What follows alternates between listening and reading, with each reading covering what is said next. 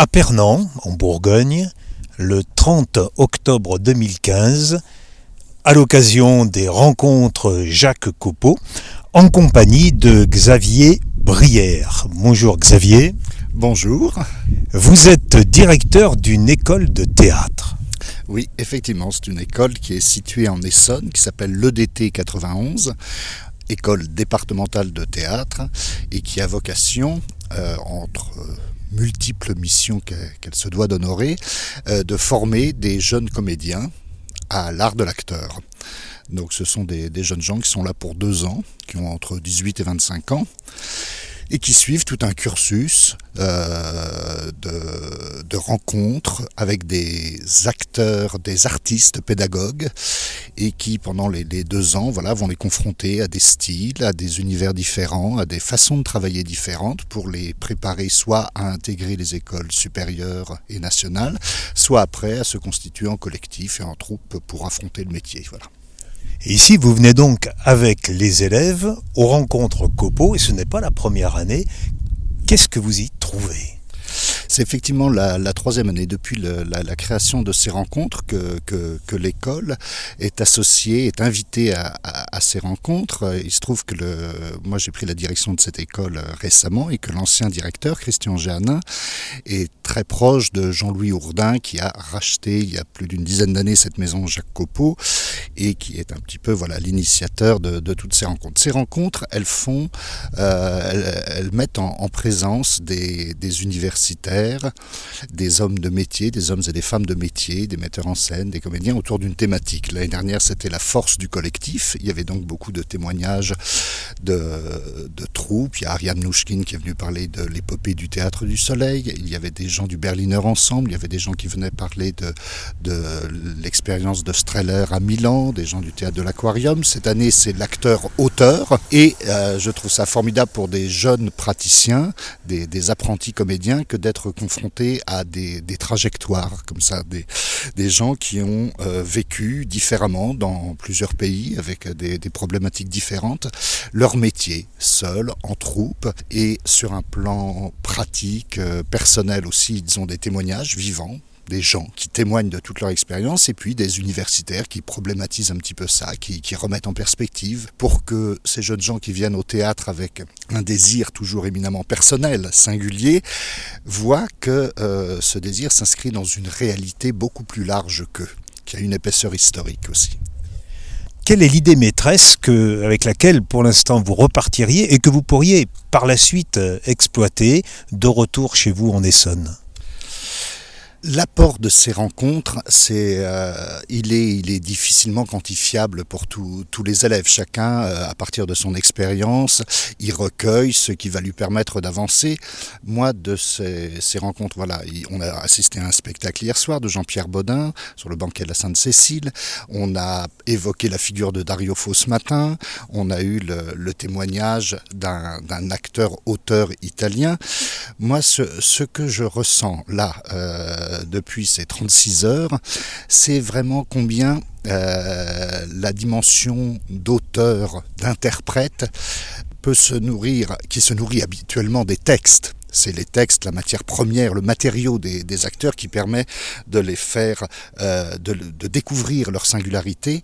Là, de mettre l'accent sur l'acteur-auteur, ça montre combien la démarche des gens qui s'engagent dans cette voie, elle elle est éminemment humaine. C'est-à-dire qu'il y a toute une part très manifeste de documentaristes.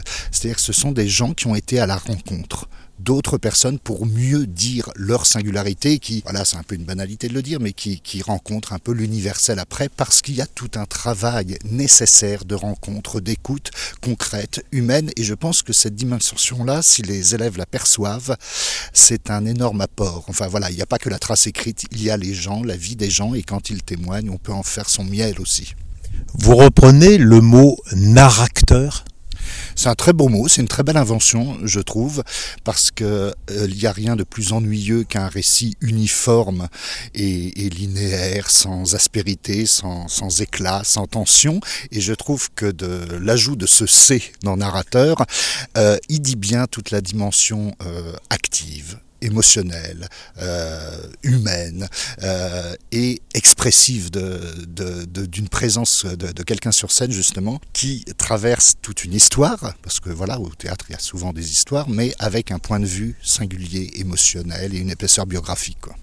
Je reviens à votre école. La proportion garçon-fille, c'est quelque chose d'équitable ou il y a une proportion dans un sens ou dans un autre? Euh, il est d'usage que dans les écoles de théâtre, euh, quand il n'y a pas de, concours d'entrée, de sélection, on a quand même une majorité féminine et une proportion d'hommes qui est toujours euh, un petit peu moindre, alors que la plupart du répertoire offre une plus grande majorité de rôles masculins. Nous, on a la chance, l'école ayant une histoire d'une dizaine d'années pour ce, cycle de deux ans qui est un CEPIT, un cycle d'enseignement professionnel initial de théâtre, de pouvoir faire notre choix travers un concours parmi des jeunes gens qui viennent de toute la France. Et là, on a toute la, promotion 10, le groupe 10 qu'on vient de recruter au mois de juin qui est rentré au mois d'octobre, où il y a 16 élèves, 8 filles, 8 garçons. Voilà. Chaque année s'achève avec chaque promotion par un spectacle, par une production? Voilà, la dernière année de, de, cette école, elle est dans, dans, sa durée, elle est, scandée par, quelque chose qui est important, qui, est le, les projets personnels d'élèves. C'est une formation diplômante qui est sanctionnée par la présence d'un jury où il y a le ministère de la Culture, des directeurs de conservatoire, des praticiens, pédagogues aussi.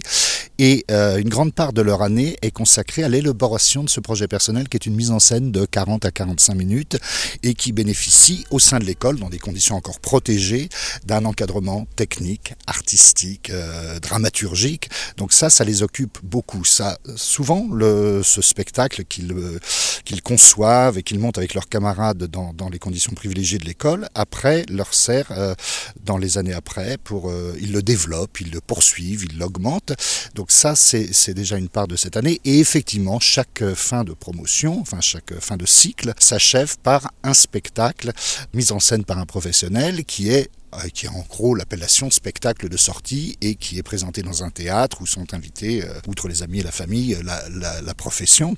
Là, il va se passer une chose assez particulière et, symbolique aussi cette année, c'est-à-dire que les gens qui vont sortir cette année, qui ont fait trois ans à l'école, là on a fait une tentative de passer à trois ans, mais pour un peu de temps là on va revenir à deux ans, ils ont été accompagnés par un très grand auteur vivant de théâtre français qui s'appelle Philippe Mignana, qui a écrit, euh, je ne sais pas, plus d'une trentaine de pièces, qui a été jouées dans les plus grands théâtres, à la Comédie Française, au Théâtre de la Colline, qui a été monté par de grands metteurs en scène, qui est traduit à l'étranger. Et Philippe Mignana a écrit une pièce chaque année pour ses élèves. En première année, il y a eu une première pièce qui a été travaillée avec un metteur en scène, avec David, en seconde année aussi. Cette année, ils vont dans quelques semaines travailler le troisième opus.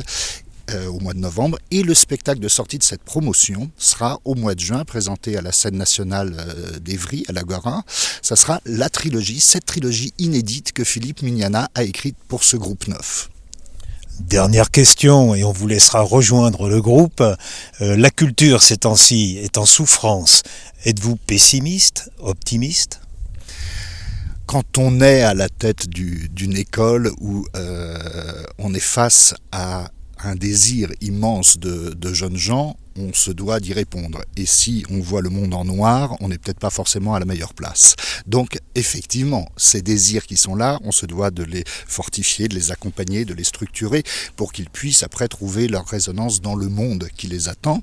Même si, euh, voilà, il faut aussi être lucide à la tête d'une école qui est subventionnée. On est de toute façon confronté à des configurations qui ne portent pas toujours à l'optimisme, mais euh, on se doit aussi de batailler pour convaincre de, de, la nécessité de préserver des lieux où on puisse accompagner, enfin déjà dans un premier temps accueillir les espoirs, les inquiétudes, les doutes, les rêves secrets de tous ces jeunes gens et bah, à charge pour nous avec les partenaires politiques euh, de l'agglomération, du département, de la région, de faire en sorte que l'école d'année en année survive et que voilà à notre petite échelle, de faire que, la culture ne soit pas un cache-misère ou un vain mot et qu'elle trouve euh, vraiment son rayonnement sur, le territoire et après dans la vie de ces jeunes gens. Xavier Brière, merci beaucoup. Bonne continuation et bonne dégustation aussi du petit vin ici. Nous sommes au milieu des vignes. Oui, c'est vrai que c'est les rencontres euh, Jacques Copeau à Pernan-Vergelès. On ne peut pas dissocier le, le, charme du lieu qui consiste dans ces vins et aussi le, le grand échange culturel. Voilà, merci beaucoup.